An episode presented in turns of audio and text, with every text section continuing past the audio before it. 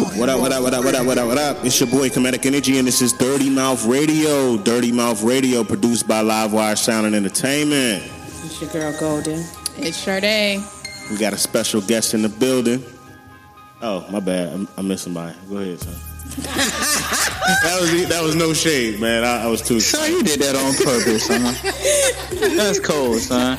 I known you for how many years now, son? You forgot about me, I son. ain't mean to do that, son. My bad. My Son, I ain't, I ain't robbing your, I ain't robbing no banks with your ass. You gonna forget me in the vault and shit. it's your boy Cray Newt, man. Sure. Oh man, and we got the guest, the man, the myth, the legend, Papa Lou. What's happening? What's poppin', brother? All this My man back in the building to bless y'all with some more financial advice. You know, I'm just excited that we back up in the studio. That's my biggest thing. Yeah, It because this virtual thing was Yeah, was yeah. horrible. I swear, if I heard another "This is golden," you know, a little, a little, you know, unresponsive, you know, slow connection and shit, you know, that that's just killing me. Yeah. It's nice to have the physical interaction. Yeah, yeah, that's always good. Um, so I got a little uh comedic history, man. So if y'all want, I can I can drop a little knowledge before Papa Lou takes over and just drop some more weight on everybody else, you know.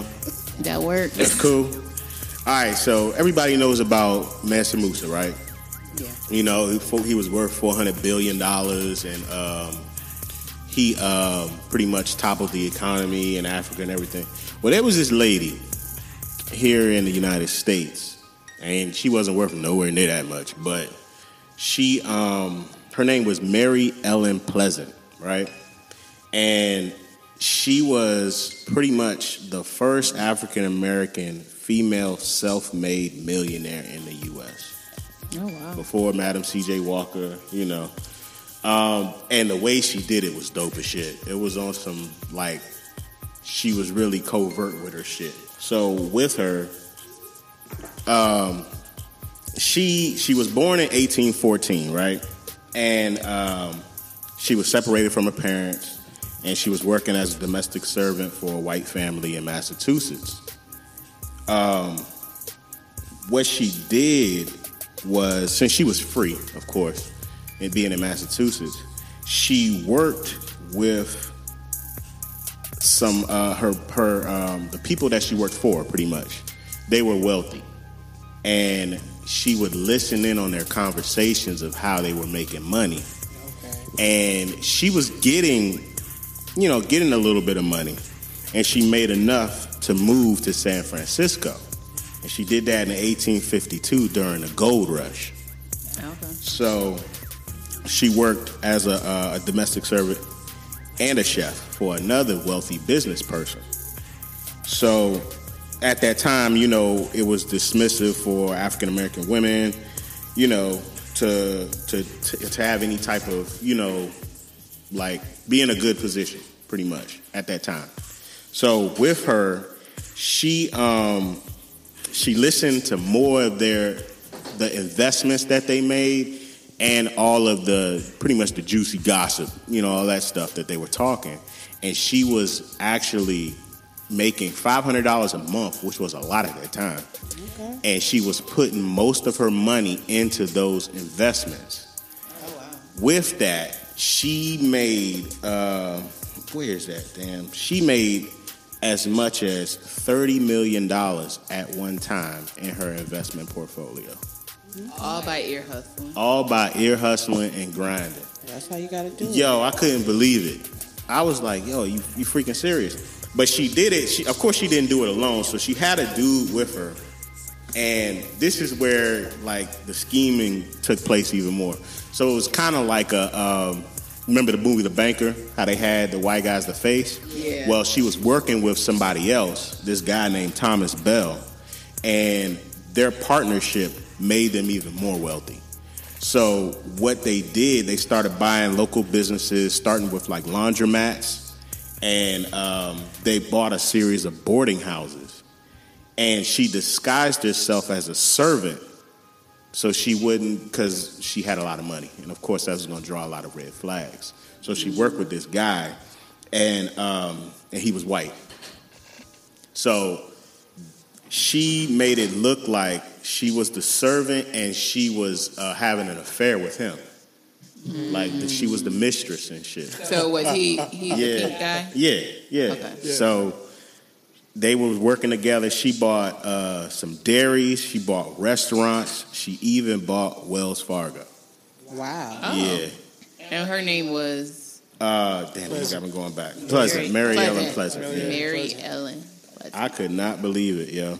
And then she said, uh, well, in the paper that I'm reading, uh, her fortune totaled what would be $864 million. Wow. Wow. I couldn't believe that shit. Like, that was some. What was the time period? This was around the 1800s. Well- now, this was actually in 18, 1852. So, 1852. yeah, so she didn't flaunt her wealth, of course, but she did buy a 30, ro- uh, 30 room mansion worth $100,000 at the time, which would be 2.4 million. And her family and Thomas Bell's family moved in there. And it made Now, it look she like he really was. have- Huh? Was she really having an affair with him, or they was just Nah. making it seem? Nah, it was a front. Yeah, it was all a It's a front. It was a front. Because, you know, they would take, you know, a black woman with that type of money. Mm-hmm. Yeah, right. Yeah. Wow. I mean, hell, it's 2020, and in business, we still have to front. You have yeah. to front. You gotta, you You gotta. can't, you know what I'm saying? You, you just, Because we not getting these loans like they are. Yeah, that's true. She bought a. Uh, she also bought a 985 acre ranch, and um, it's now a vineyard. But she was actually using her money at that time, since she had so much. She was working with the Underground Railroad, and she was getting the people, you know, making sure they were straight once they got out of there. And Gotcha. yeah, so And speaking of um, putting on the front, did y'all see where that um, interracial couple where they were um, getting their house appraised? And, Yes. And when the black woman was in the picture, they valued it less. And then when they did it again, which is the, her white husband in the picture, they Right. gave it its true value. are you serious? Right. oh yeah, What? yeah. Yo, that's crazy. That's crazy as hell. But it just makes me think like the things the things they dealt with back then we still deal with. It's Right. just kind of like it's I can't even say it's hidden. It's You not. know, it's Not hidden. it's it's it's blatant in our face, but you got to read in between the lines to see it. I guess that's the best way to, for me to really Right. explain it. Right. I think that shit That's is crazy. Yeah, it's wild, man. I, like they say, it's hidden in plain sight. yeah, exactly. But I mean, So, like, did her wealth? go ahead. Did they say any? My bad. No, go ahead. Did they say anything about like where her uh, wealth has gone now? Like, did it follow down the generations, or was So- it just like one of those times? That was point in the, time. that was the sad part of the story. So when Thomas Bell died, right? Uh, Uh-huh. His wife sued Mary Ellen. Oh, Yes. oh, and the saga What? continued. Yeah. Oh, basically, kind of how Bangers was, where. Mm-hmm. Yep. Oh wow. And Yeah. she died in poverty. Wow. Yeah. boy. See, Oh, sometimes them- yeah. them- I, I, ain't couldn't believe it. That be some backstabbing, double crossing. But But that's- she that's would, and he wouldn't have been there where he was at if it wasn't for her. Yeah. Oh, you mother sucker. That that's how that shit But you- goes. It makes me wonder though, right? Like in that situation, Mm-hmm. because I, I would assume that as that partnership progressed, there were one or both sides had some sort of uh, legal counsel, Mm. right? Like I'm pretty sure they had a legal counsel that was representing them jointly Yeah. but I, I would have, you know, advised if if let's say I'm in that time and, and I know her and I know what's going on, Yeah. right? I'd say, hey, listen, I, I know y'all have a joint legal counsel, but you might want to get your own personal counsel Yeah. to go over whatever you have established with him to see if there's any loopholes in whatever contract y'all have now that could put you in this position. Yeah. Because essentially, what what that uh, man's uh, wife did was she sued Miss Pleasant Yeah. in order to um, keep that family estate running. Yeah. Yeah. Right? Because when you think about the time period at, at that time, it just wasn't whether you were melanated or not. As a woman, to make moves like that is Mm-hmm. Yeah. is so unheard of. Yeah. And so, with her husband dying, depending upon whatever life insurance that he may or may not have had. Yeah. the only way for her family Mm-hmm. to sustain their status was to have to go after his business partner Yeah. to absolve 100% of the assets Man. of that partnership. But they probably ain't even have all that extra counseling and stuff back Of course then. not. And of course, her being black, I'm sure Especially, they wasn't yeah. gonna give it to her. Right. And that was the she key thing with it. She probably ain't have the counsel Especially for a black did. Yeah. woman. Right. Right. Yeah. It, it's it's and once again, it's And that dealing might with have been the uh, plan from the beginning. patriarchal society. Yeah, Ball was in his court.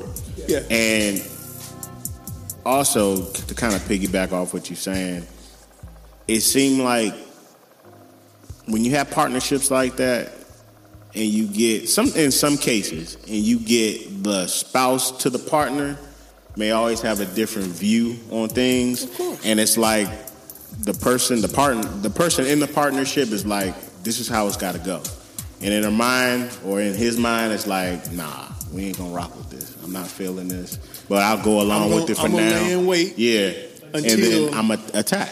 Until I can And the bad part about it was she didn't have her money on most. I mean, her name on most documents because she was trying to she was trying to lay stay low. hidden. Yeah. Right, Yeah. and then- So, when And they then took the her to court, she lost. of course. And the white woman probably was hating from the beginning. Yeah, Yeah, that part too. Yeah, it wasn't no way she was gonna win that. that shit was crazy. Even if everything did fall in her in her uh, you know what I'm saying in her favor, she still wasn't gonna win that that in the courts. Mm-hmm. In 1850, you said 1855. 52. Fifty-two. God, It was. It was around that time. So- yeah, you, you gotta think too, right? Like in that dynamic, because there's so many different ways to look at that. And one of the things, just looking at it from what essentially was going on then, and, and still today. yeah, But when you talk about having a spouse in that partnership, mm-hmm. I could imagine that maybe that man's wife came from the mindset of, I'm cool with her yeah, being a, a multimillionaire, mm-hmm. billionaire. I'm cool with her, Yeah. right?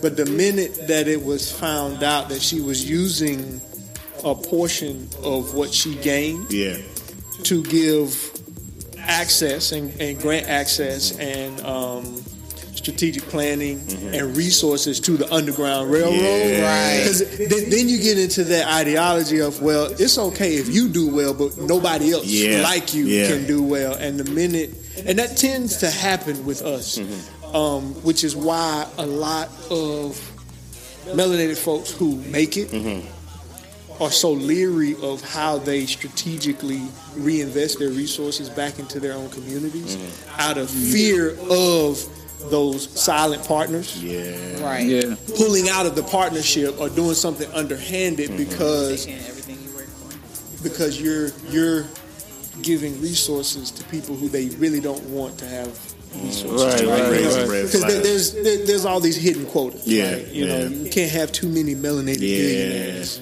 Can't have too many black folks owning acreages of land, mm-hmm. being able to buy a Wells Fargo. Yeah. When- when you read her resume, that that's that's economic power. Yeah, Right. Yeah, It's Yeah, economic right. power that could, as Brother Justin said, transfer to her lineage, mm-hmm. right? Passed down generationally. yeah, And at this point, the only thing that we clearly know of is a, a vineyard now. yeah. That that that is making money for somebody else. Yeah, they say they got a little statue in San, uh, San Francisco for her. Right. That's pretty much Dang. it. She died at the age of 90 in 1904 in her and friend's so house. she, like, so when did she go broke? sued? Right. Huh? When did she go broke? What what year did she get sued by them? Uh, damn it, y'all got me going back. Sorry, we just need So, to know. so you say she she died in what'd you say? 1904. She was 90 years old. So and it what started what the question the question becomes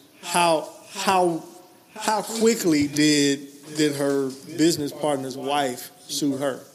If, Yeah. if, if she started mm-hmm. those proceedings, let's just say she started them 60 days after he passed mm-hmm. away, right? And I'm only using that because there's like a 30, 60, 90 thing Yeah. with settling estates Yeah. When it comes to death, mm-hmm. then it could have been that within a year's time, mm-hmm. she could have lost everything that she had worked for. Mm-hmm. By the time mm. that that case settled, because that's not like an open and shut. There- Yeah. there's all kind of Yeah, yeah, yeah. documentation and paperwork Yeah. that has to be looked over, and and the judge has to make judgments on. When you talking about, but and also you talking about what we would do now. They probably didn't even do all Do that. all that, They right? probably said, "Oh, A this lot- is a Right, bad right, right. case. You white, she black. She ain't got no." You're absolutely right. You're absolutely right. Like that. Right. Like, what is this Like, bullshit? We're not even gonna get the paperwork. We know damn well she ain't had to make this damn money. She worked, she worked down here at the hotel. She was She the a cook. servant. She was the cook. The cook. What do you mean the cook has this? What this? you mean? She was back there Yeah. scrambling eggs. She wasn't doing that. right? And she was for giving more than him 10 minutes in She that was giving him courtroom. stock and rice. Yeah, right. Yeah, yeah. So The judge was dropping the gap before the girl even walked, Walked in the damn room. court. Yeah, you know Yeah, it. you're And right. then if they were disguising themselves as her the mistress, you don't know what do I. You know how them women be. Mm-hmm. True. They say Because he, he probably could have had a mistress for real. yeah, Right. yeah. A They probably ain't even let her in the courtroom.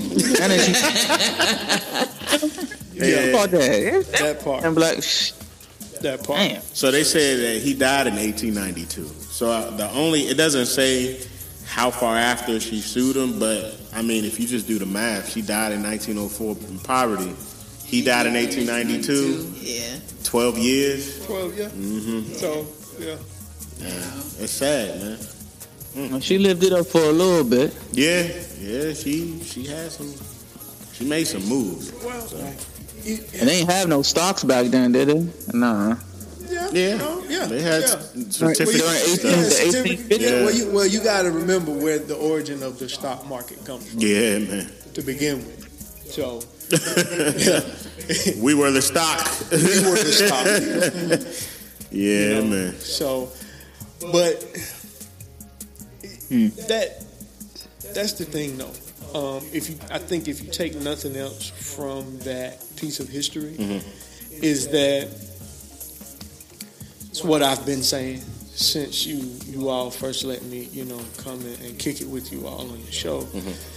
Is that the the most powerful tool to to make any sort of strategic move when you talk about finances and, and, and uh, wealth, wealth building will always be knowledge, right? Yeah, And there's a wealth of knowledge to be gained by reading and researching, but there's also a wealth of knowledge from just being in the right place, sitting in the corner, and ear hustling yeah, yeah. right? You know, um, a lot of people have always asked me what made me get into like cigars, Mm-hmm. right?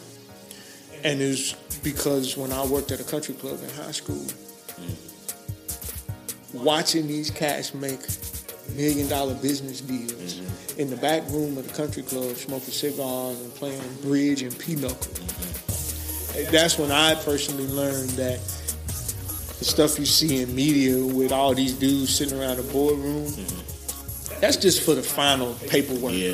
and for the photo op. It The real, the real deal was started and made in somebody's back room with a select few. Yeah, And anytime you have access to that, and, and in that time frame, anybody doing domestic work that was trusted to be in the physical room that those people were in uh, were sitting on uh, a gem, sitting on a gold mine. It was a matter of just listening and having a little bit of base knowledge Yeah. of what they're talking about. And then I would also say having someone that you trust that could possibly break some stuff down that you're not quite catching. Yeah. So Man. That's crazy, man. Well, the floor is all yours, Pop. You can continue, man. That's all I had. I well, I mean, uh, you know me, I'm just kind of open form. Like uh, you said something about a, a financial um, recap or Oh, the uh, Checkup the- or whatever. Yeah, financial progress report progress report. for the pandemic. so, um, well, I mean, I, well, I guess I'll start here. You know, you know, uh, let's backtrack. One of the things that I talked about, you know, of course, knowledge, right? Learning as much as you can and, and, and researching as much as you can about the different avenues of finance because it's so broad, right? Um, and the word investing is broad. And then I, one of the homework pieces that I talked about was to research and, and then hopefully select uh, some sort of life insurance policy, yeah, right? Because that's just something that we need, yeah, right? So I, I would say I would hope that listeners who were listening and taking heed and taking notes would at this point have some sort of life insurance policy that, if nothing else, if you are fortunate to be a homeowner at this time, you have a life insurance policy that will at least pay your home off. That way, you know your loved ones are not left with that that mortgage. yeah.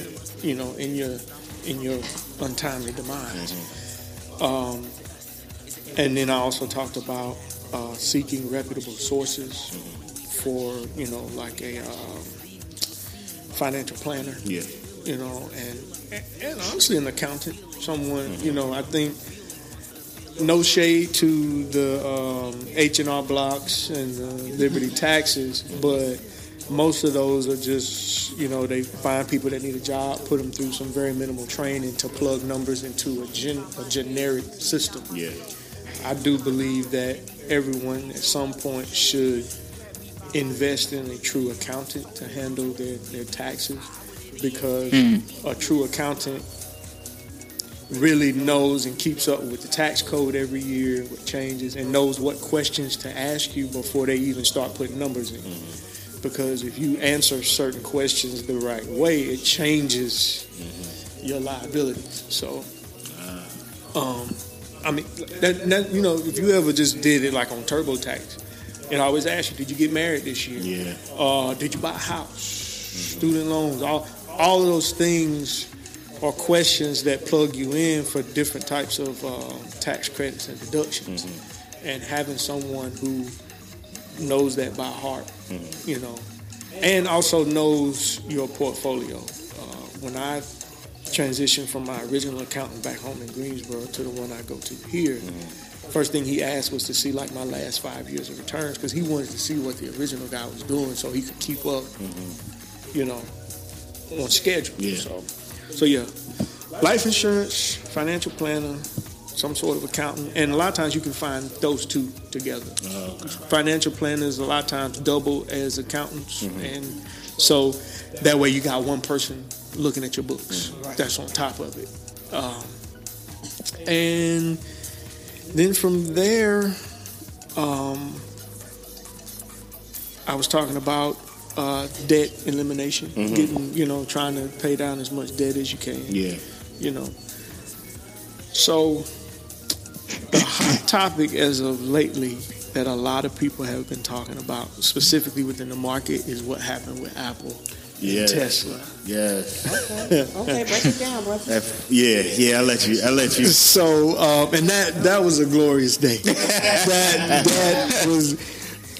I ain't gonna front because I, I already had several shares of Apple beforehand, and when I tell you, when I saw that news about them the split, the stock split, like.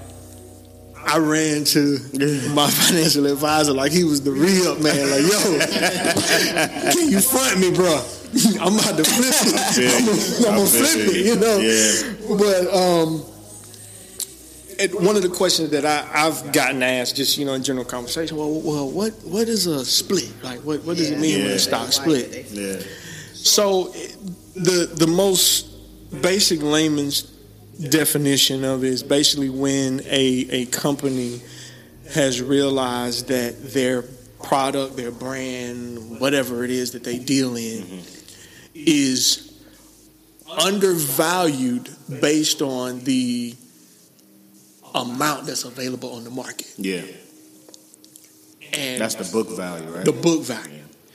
And so what they'll do is they will split it in order that it it makes more shares that are available mm-hmm. on the market to buy, and then thusly causing each share to go down in the cost. Yeah. Yeah, but the I can see value, that. the value remains the same. Okay. So the, the best way to explain it is whether I give you a billion dollar bill, if let's say a billion dollar bill existed, right?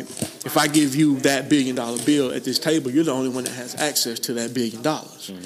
Whereas if I take that billion dollars and I split it a billion different ways, it's still a billion dollars. but you got a dollar. But everybody gets access to it. Everybody, there more more mm-hmm. people are allowed to invest in Yeah. it. And so at the time, if you didn't have, you know, because the Apple was floating between I say like the 250 Yeah. to like 300 range. Yeah, Right. Right, It kind of just mm-hmm. was just coasting yeah, for like the last six to eight months. Mm-hmm. As the news spread that it was going to split, mm-hmm. where one share was going to turn into four, yeah. Mm. right? What does that mean? Oh, let me hurry up because that's the thing. The split was only going to Yeah. be effective for current investors, Exactly. Right? So it's not like I'm gonna wait to the split, then I'm gonna get in, which you can. You know, eh, let me rephrase that. If if you didn't have, because once that news came out, it jumped. It pretty much doubled. Yeah, It went up to like four hundred eighty-five dollars a share, five hundred dollars a share.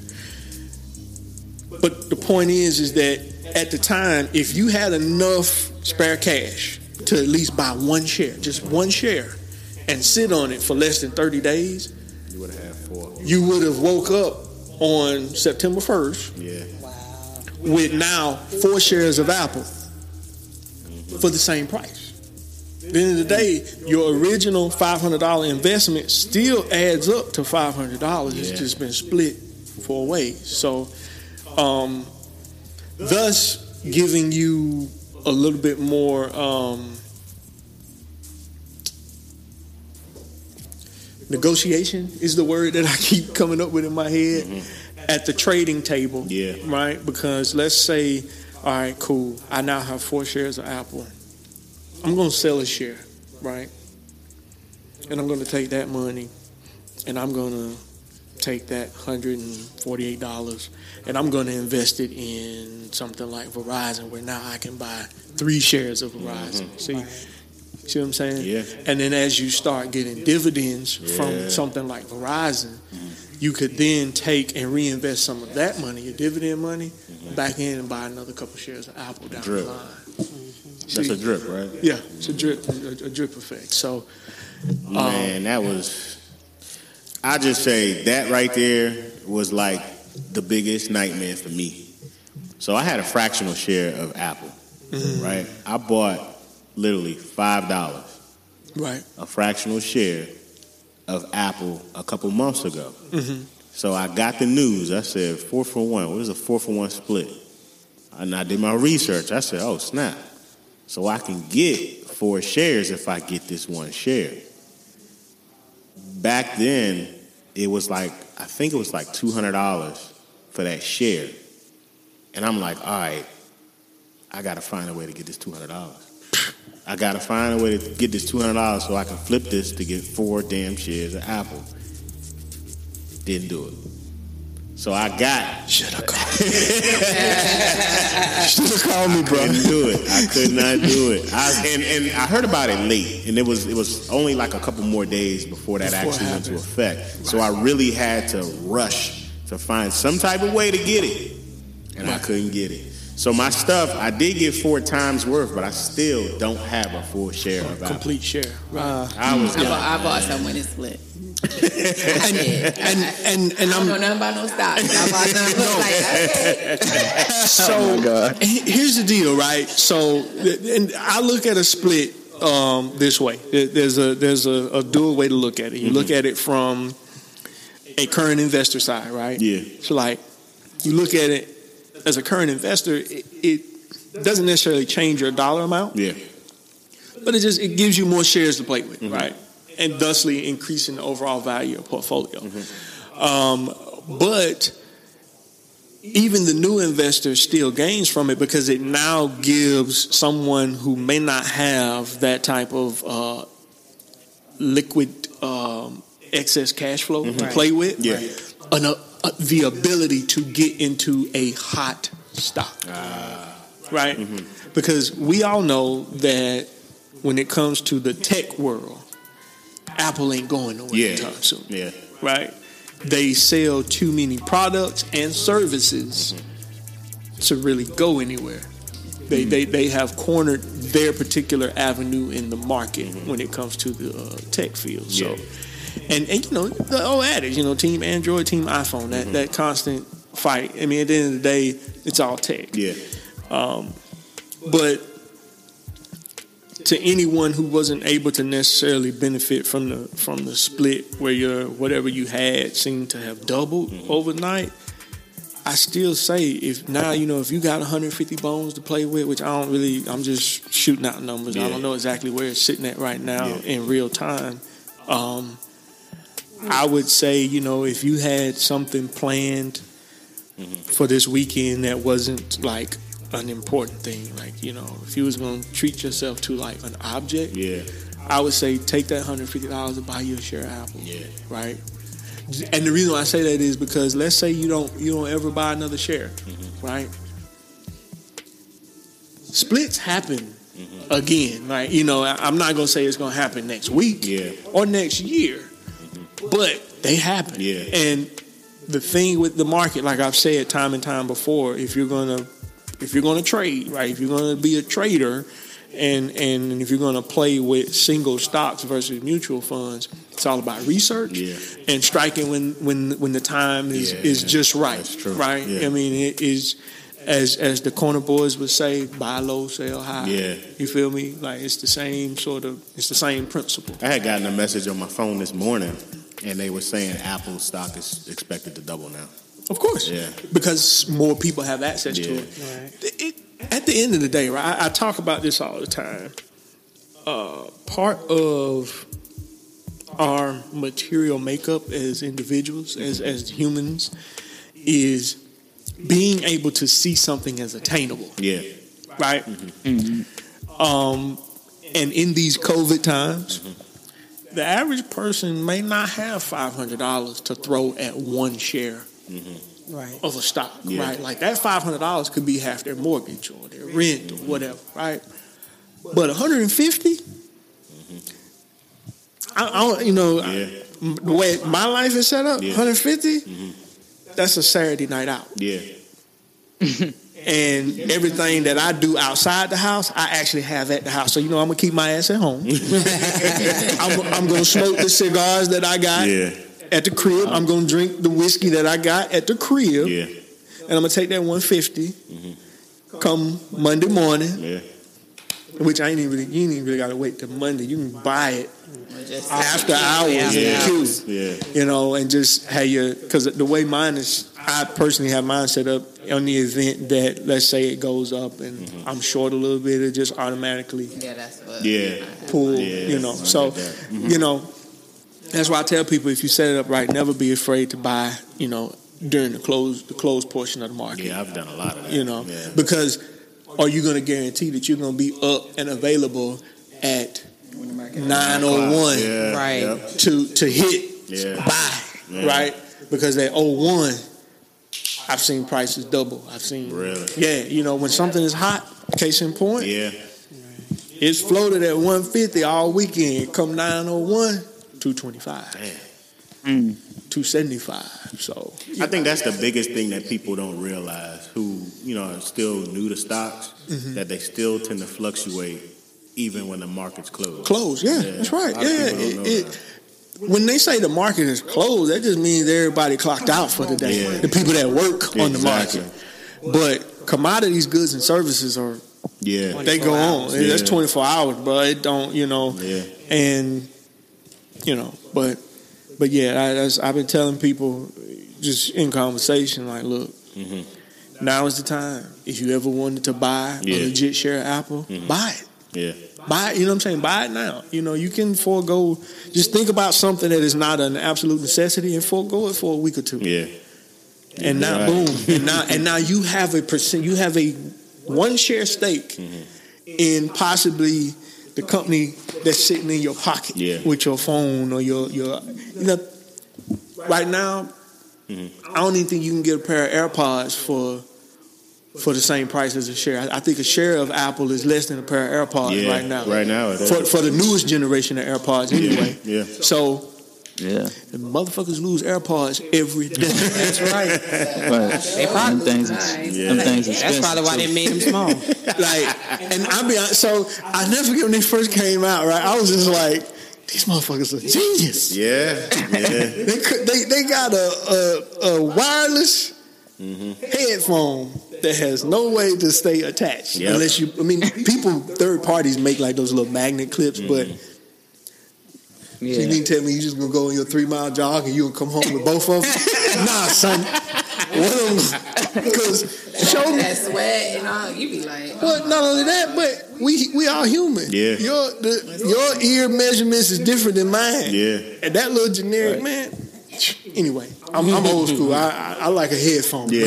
I feel you. you know what I'm saying? I feel you. But but yeah, man. So so, so that that to answer, you know, I guess that question. Okay, well, what is the split and and how how does it affect investing and all of that? So that that was the most minimal, basic, Yeah. you know, relatable answer that I could give on that. So, So What you got, Chris? so, so, so, Lou, for people who ain't who don't really uh, pay attention to stocks and like who aren't really into stocks but want to invest in stuff, like what would be the best times to start looking at um, stock uh, uh, um, rises and rise and falls, and like you know, just just watching the stock market and how it changes. Like, what's the best time frames to look at these things, and and maybe like what's the best markets to look at?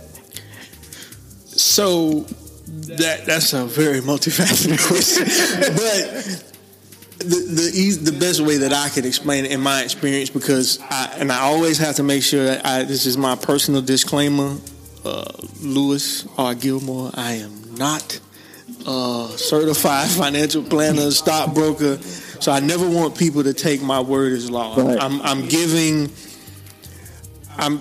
We always say each one teach one, right? So I'm I'm giving my personal perspective of what I've learned along the way, and trust me when I tell you that it's funny. I saw a meme this morning that said, you know, what people look like when they first start investing in the market, Yeah. and it's the little baby. and He's like,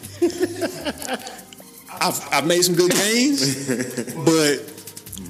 phew, I, I done did some crying too, you know what I mean? Yeah. So, but so my when you first getting into uh, wanting to invest in the market, I always urge people to more so look at like mutual funds Uh huh.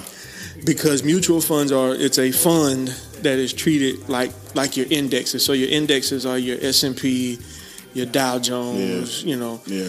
where it's a it's a big account that's full of a bunch of different individual stocks. Yeah. Yeah. And I say that because mutual funds offer a more set it and forget it type of uh, operation Yeah. where you don't necessarily have to research an individual company or individual stock. You, you research the fund and how that fund performs. And, you know, to quote, you know, the financial god himself, Dave Ramsey, um, mu- you know, finding mutual funds that outperform the S&P. S&P is Standard and Poor's is, is the name of that fund. And it has had a average rate of return of 15%. There are other mutual funds that perform just as good, if not better than the S&P that you can invest in. And so um, I always encourage people to look into mutual funds because it gives you an ability to put money in and park that money, right? And so then once that has grown and you've gotten a decent rate of return on that money, that's when you can pull from that fund. And that is when you begin to look at individual companies. And y'all know me, I always try to come with a uh, some sort of app or something that people can use. And a friend of mine on Instagram put me onto this. Uh, it's an app called an app called Barchart. Barchart. Yeah. And uh, what Barchart does, you know, you, you download it and then you can put it allows you to research all kind of different uh, companies and their ticker symbols that they use on the market. But then if when you get it and you click on it, it has these things called cheat sheets.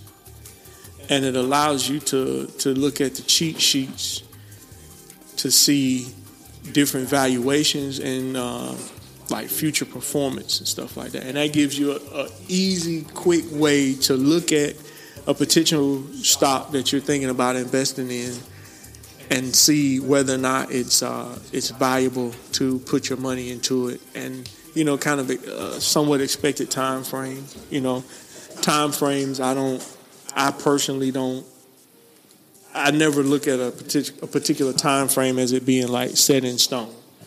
You know what i mean? Reading the stocks is hard for me.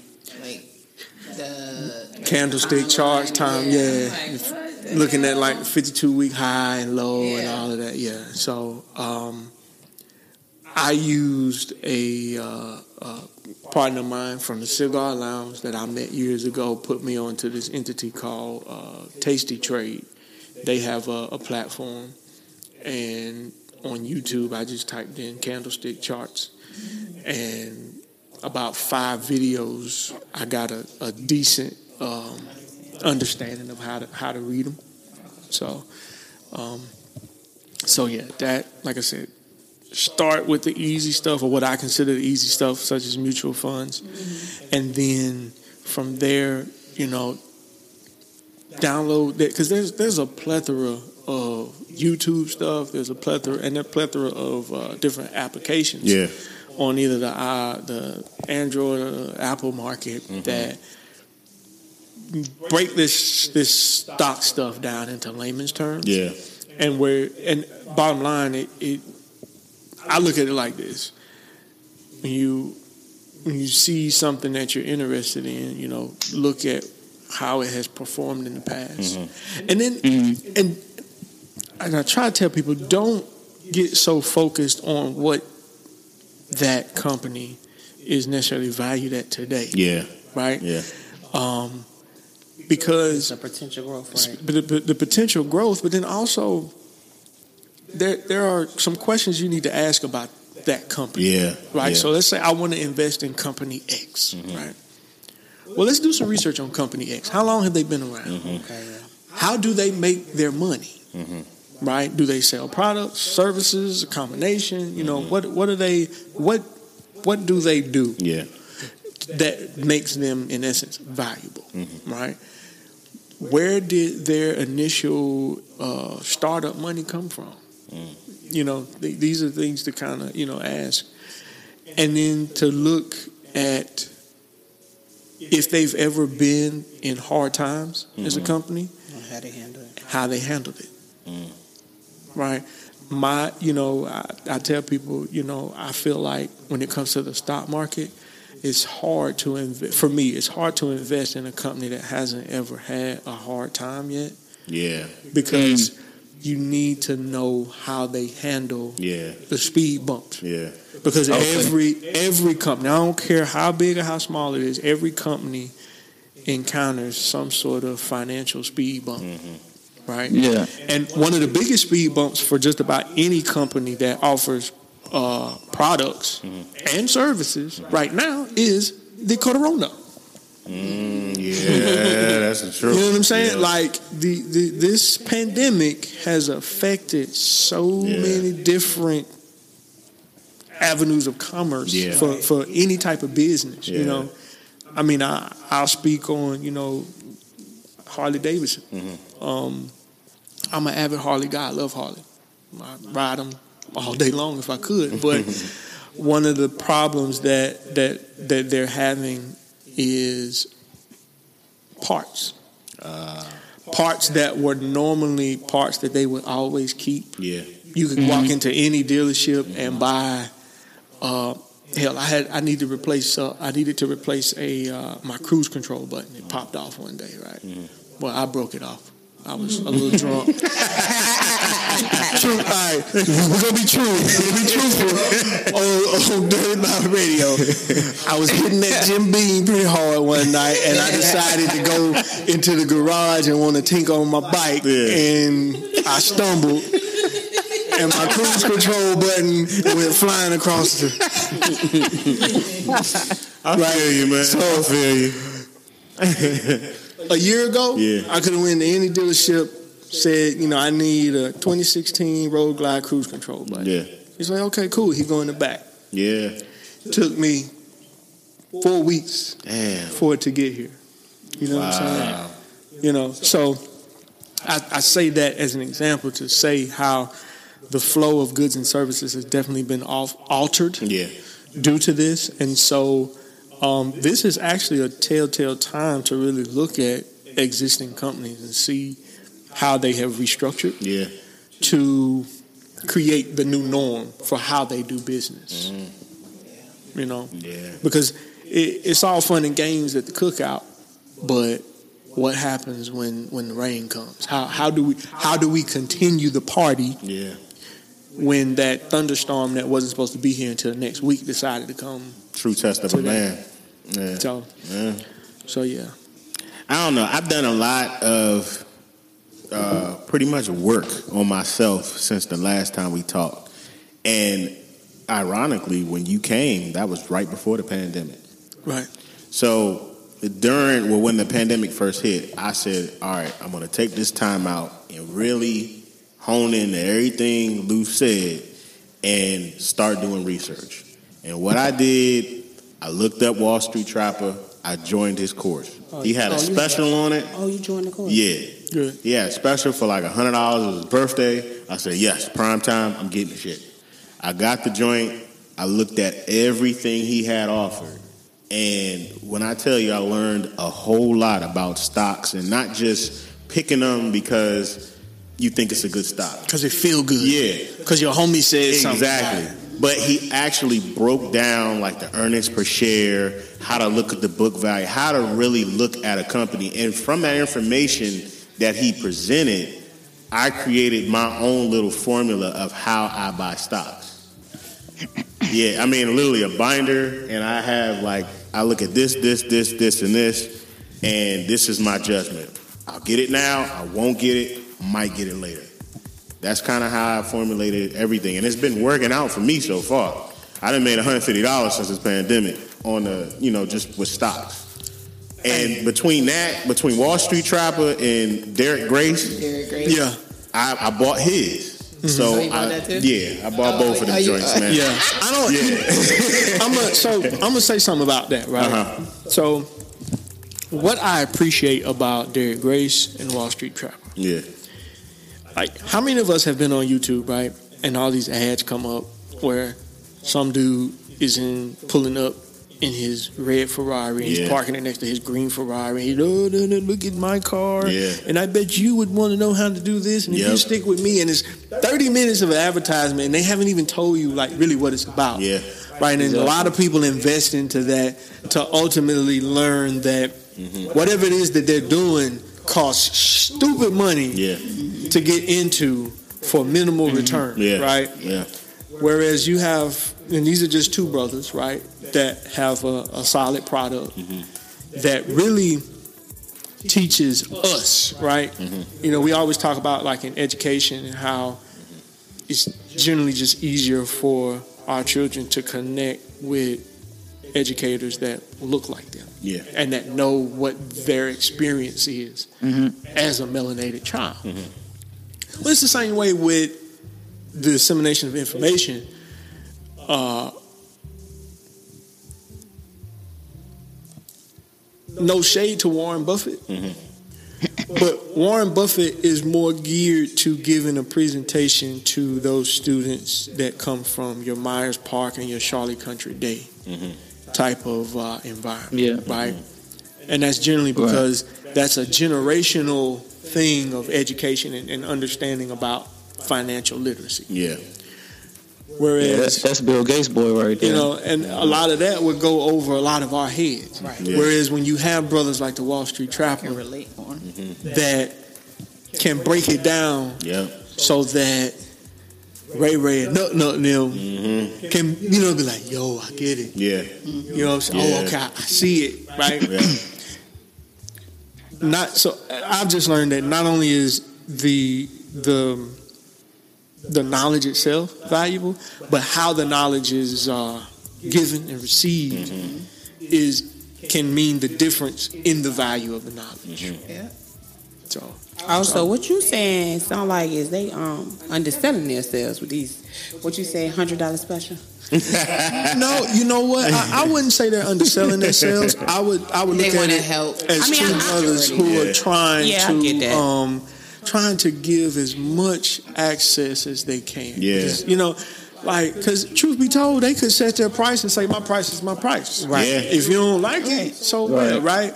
But I, I Yeah. think I think the the overall greater good between the two gentlemen is they want as many people to get the knowledge as possible. Yeah. Because ultimately, what you do with the knowledge is on you. Yeah. Right? Like, you can go out, you can buy every course that anybody has ever sold. Yeah. Right?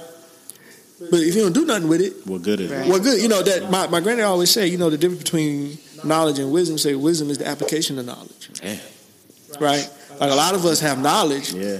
but it takes wisdom to apply that knowledge, right? How, how you strategically apply it. So, it, my granddad had this statement, he- oh, boy, you, you know, you dumber than a bucket of books. And I was like, what, what the fuck does that mean?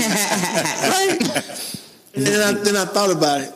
If you have a bucket of books in the corner that nobody's reading, nobody's mm-hmm. trying to learn from, then it's just stoic, static, wasted knowledge. So, so you know, I, I appreciate those gentlemen for running the specials that they do Yeah.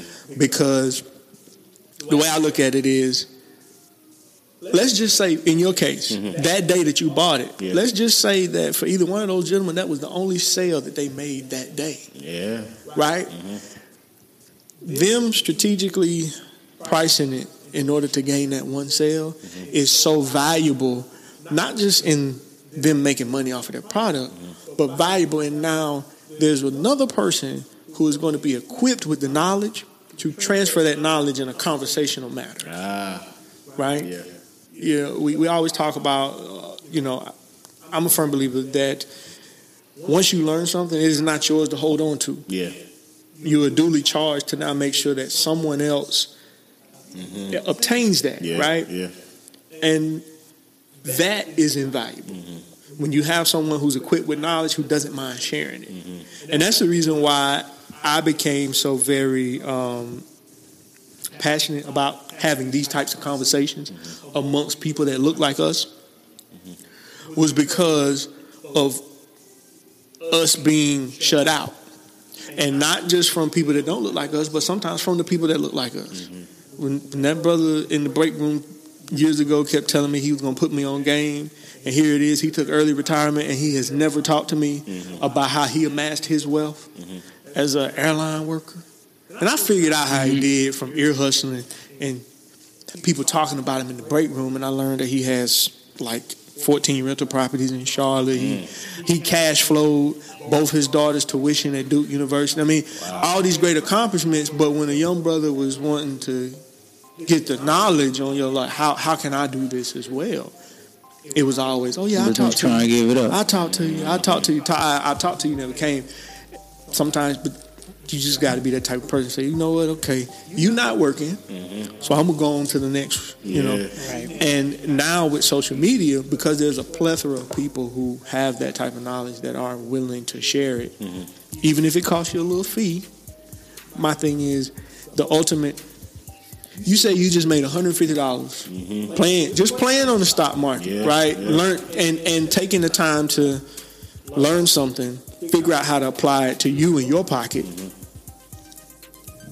I feel like you've made a return on your investment Definitely. in buying the literature from those two brothers. Yeah. So, Yeah. I mean, to me, that's a win-win. Yeah, I mean it was it was good with both of them. Derek Grace, he his his was just I had to jump on it. So with that, His was pretty much getting access to the course mm-hmm. as well as getting all of his information, mm-hmm. all of it. Everything he's produced, Produced, yeah. all in one pack. Right. A post-Trump pack is what he called it. Yeah, yeah, the post Trump pack. And the because it, because it gives you the like the the, the game. Yes. The you know, and he. I'm sorry for cutting you off. I just. I, I like his whole uh, demeanor with it Yeah. because he really takes it from. It's kind of what we was talking about Mm-hmm. when we're talking about companies and seeing what they do in bad times. Mm-hmm. Part of his curriculum breaks it down like, okay, cool, you going to line things good, and boom, Yep. this happens. How do you respond? Yeah. Yeah. Right. And that and I think that that is something that is, tends to miss that is missing from a lot of um, financial literacy curriculums. Yeah. They spend a lot of time on how to build and get to the gains, Yeah. but they don't really talk too much about how to take the L's and how to navigate the L's. Yeah. And as we all know, with anything in life, you're gonna take some L's along the way to the gains, right? It's all a part of the journey. Yeah. And the fact that he does spend time to show and teach that, you know, you're gonna hit some speed bumps along the way and how you respond to it will make or break you, Yeah. so to say. Yeah. So yeah. And then he talks about how to protect yourself. Like like how you were just talking about with um, life insurance. Right. He was also talking about the difference between a will and a trust. Yeah. I'm like, Yes, sir. I never thought about it, Yeah. honestly. I'm Yeah. like, a will and a trust. Okay, will, this, this, this, this. But a trust will do a whole lot more. Oh yeah. I'm like, well, damn, I ain't, I ain't never thought about that. No. And he talks about how to, like, uh, I think it's called a, a revocable and irrevocable, Irrevocable trust. trust, I'm like, yo, I'm, Yeah. yeah. So it's crazy. Trust trusts are interesting. Mm-hmm. Um, I learned about trust from firearm community Ah, okay. um, and the power of a trust. yeah, And when I wanted to get into uh, what they call uh, class three yeah, weapons yeah, and NFA items, so silencers, Mm-hmm. Yeah. short barrel rifles, grenades, yeah, all the stuff that that we laugh about. The big truck country boys, Mm-hmm. yeah. The Grand Theft Auto guns. Grant, you know what I'm saying? yeah, yeah. Um, and we were like, damn, how the fuck do they do that? How Yeah. they, well, it's a way to do it. Yeah. And to do it legally and, and to do it in a manner that protects you, right? Yeah, And trusts are very powerful. And when, when done correctly, they really make things like, like you say, protection and like an airtight kind of deal. You know, I, I went to bankruptcy court one time, mm. which that shit is funny mm. from a personal aspect. No, because I, you know, I was like, man, I don't want to go, you know, bankruptcy court. You know, my my ego. Yeah. And then when I walked in mm-hmm. bankruptcy court and I saw how many of them was in there, Right. and they was just happy, like I can't afford it no more. Write it off. Oh, wow. But I want to keep it. you know what I'm saying? You know, They know the game. They know the game. Yeah, yeah. And they're gonna hold out for a few years, and they're gonna come back with more shit than they had before. So, Yeah, yeah. but uh, dude was in bankruptcy court, and all of this stuff kept coming up. He, and he was like, "Nope, I don't own that. Oh, really? Nope, I don't know. No, no, that's in the name of a trust. I'm just an executor. I don't own it.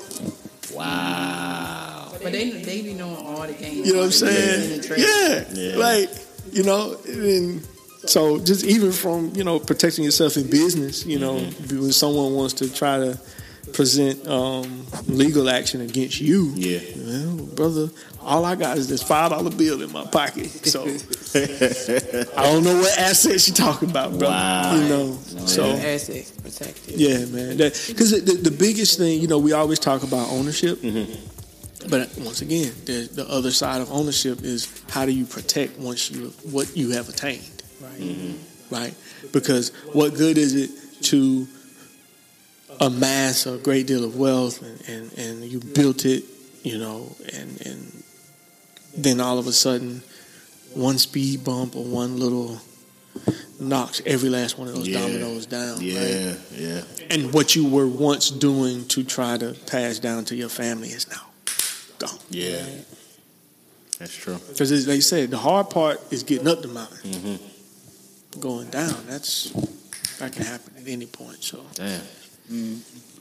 so yeah, Man. Mm. That's a lot to take in. So, I, check. Y'all know me. I'm always so. Check this out. My partner put me on on game with something. We talk. So we talk about business, right? Mm-hmm. Going into business. So he was like, "Yeah, you got your business. You set it up as an LLC, mm-hmm. right? And then within the LLC, you can have other entities that have a DBA." Yes. Doing business at. Yeah. right within the LLC, Mm-hmm. and then you can stop using your own personal security number because you give all those businesses EIN numbers, Yeah. right? Yep. 1099 them, Mm. then so this whole thing, you know, the government gives an individual a twelve hundred dollar stimulus package, right? Mm. But it'll give a business thousand dollars per employee. So the DBA attached to your LLC is an employee of the LLC. Oh wow. yeah. Damn. So let, let's just say you got 10 little entities underneath your LLC. Mm-hmm. Well, there goes your $10,000 government grant Damn. for your 10 employees. I got some Uh, work to do. Um, Right. So Shout out to Livewire Sound Entertainment. I'm just saying, Livewire Sound Yeah. Entertainment LLC. Yeah, you know what I mean? yeah, yeah. So, um, you heard that, Craig? You heard that? I got work to do. I mean, so listen, I tell people, for, if for nothing else, even if it's just for some sort of tax purposes, have you some sort of business. Yeah, right? And make some business cards because you don't have a business until you have business cards. that's true. right? Yeah. And that way, you know what? You feel like going to Chipotle for lunch. Mm-hmm. Leave a business card on the table. That was a business meeting. Right off. Trips. be Oh. Trips. business meeting. Trips. Yeah. Like, damn, every time every time I look around, they getting flued out. They on business. Ah. You feel me? Yeah. You know what I mean? Yeah. Makes sense. Then I mean, when you talk about travel, that's a whole nother realm because you know if you start like a legitimate travel business, mm-hmm. resorts will Wow. pay like yo, come stay at our resort for a weekend so you can market to your clientele. Right. Damn. I ain't sold a trip yet, but they've been they've been to all continents. You know what I'm saying? Wow. Shout out to my cousin for putting me on to that. Yo, I got my listen. I got a cousin. I got a cousin that went from barely even going across town to Winston Salem, mm. out of High Point, North Carolina, to I'm looking on Instagram and she in the Maldives and Oh wow. places where you got to take two big planes, a small plane, and a boat Damn. to get to. Are you serious? Yeah. And I'm looking like, damn it, I'm the one with flight benefits. Like I gotta see how she's doing this. oh man. yeah. Dog. So, so yeah, man. I mean, that's pretty much what I got Damn. for. I mean, you know, I'm just I feel you, man. I mean, You you you you dropped enough on us, man. We we yeah we we down for the count, man. It's down goes Frazier out here, man. hey man, you know, I mean, at the end of the day, it, I would say, you know, anybody that's listening, you know, by the time you hear this, whatever you can do, don't don't let Apple creep back up to five hundred dollars a share before you get hmm. into it. Yeah. to get on it. Yeah. Try to try to get you at least one share while it's below five hundred dollars, just because that right there would be major. And Yeah. Tesla split too, right? Tesla split too. Yeah. And they're at 500. Yeah. Like Yeah. 445, 500. Yeah, because Okay. they were originally like 2,000. Yeah, they was yeah, because when I see when I saw that, I said, "Oh no!" 22, 43 So- last I seen it at. Yeah, so that and that's what I had to do. So I had to talk to my accountant and talk to my um, financial planner, which are the same person, about how to. Because a lot has happened to me personally mm-hmm. in this pandemic, including a car accident. So mm. strategically moving money Yeah. Mm. without exposing myself to certain uh, tax liabilities has Yeah. kind of been my. So it's been this really big game of hopscotch for me personally, Yeah. but but it can be done, mm-hmm. right? And mm-hmm. Case in point, you know, just to drop another gem, if you participate in your um, employer's 401k plan of some sort or TSP, I think is what y'all have. Um, do the research to see if they have an ability for you to move a portion of that money into what they call like a brokerage link account. Right? So your normal 401k plan, they have a list of whatever funds are in that plan that you can invest in, right? Right. And a lot of times those funds are super conservative mm-hmm. because it's about time, right? Just they stretching time out and compounding interest. Yeah. But we also know that there's some more aggressive stuff on the open market. Mm-hmm. So if you know you need five grand to play with to really make the moves you want to make on the open market, mm-hmm. well, move five grand from your current 401k into a brokerage link account that allows you to invest in funds on the open market outside of the 401k. Oh wow. Mm-hmm. So therefore, you're still using your money, but it's not your liquid cash in your savings account. Yeah. So Dang. Mm-hmm. there you go. Shoot. I'm gonna have to re-listen to this. Take some notes. Yeah, I'm be playing it for a whole week, man. well, you know, y'all got my number. Yeah, me, bro. definitely, without a doubt. Yeah, yeah, and we gonna ride. Most For sure. For sure. For sure. Oh man, this was a good episode. So with that being said, this is your boy Comedic Energy. Your girl Golden. Sure day. Boy Clay. We ain't taking With my man Papa Lou. Moments with Papa Lou, man. Appreciate y'all, man. All right, peace out, peoples. Peace and love. This show was produced by Livewire Sound and Entertainment. If you're looking to rent premium sound equipment for your next concert or podcast at a low price, go to www.livewiresoundent.com.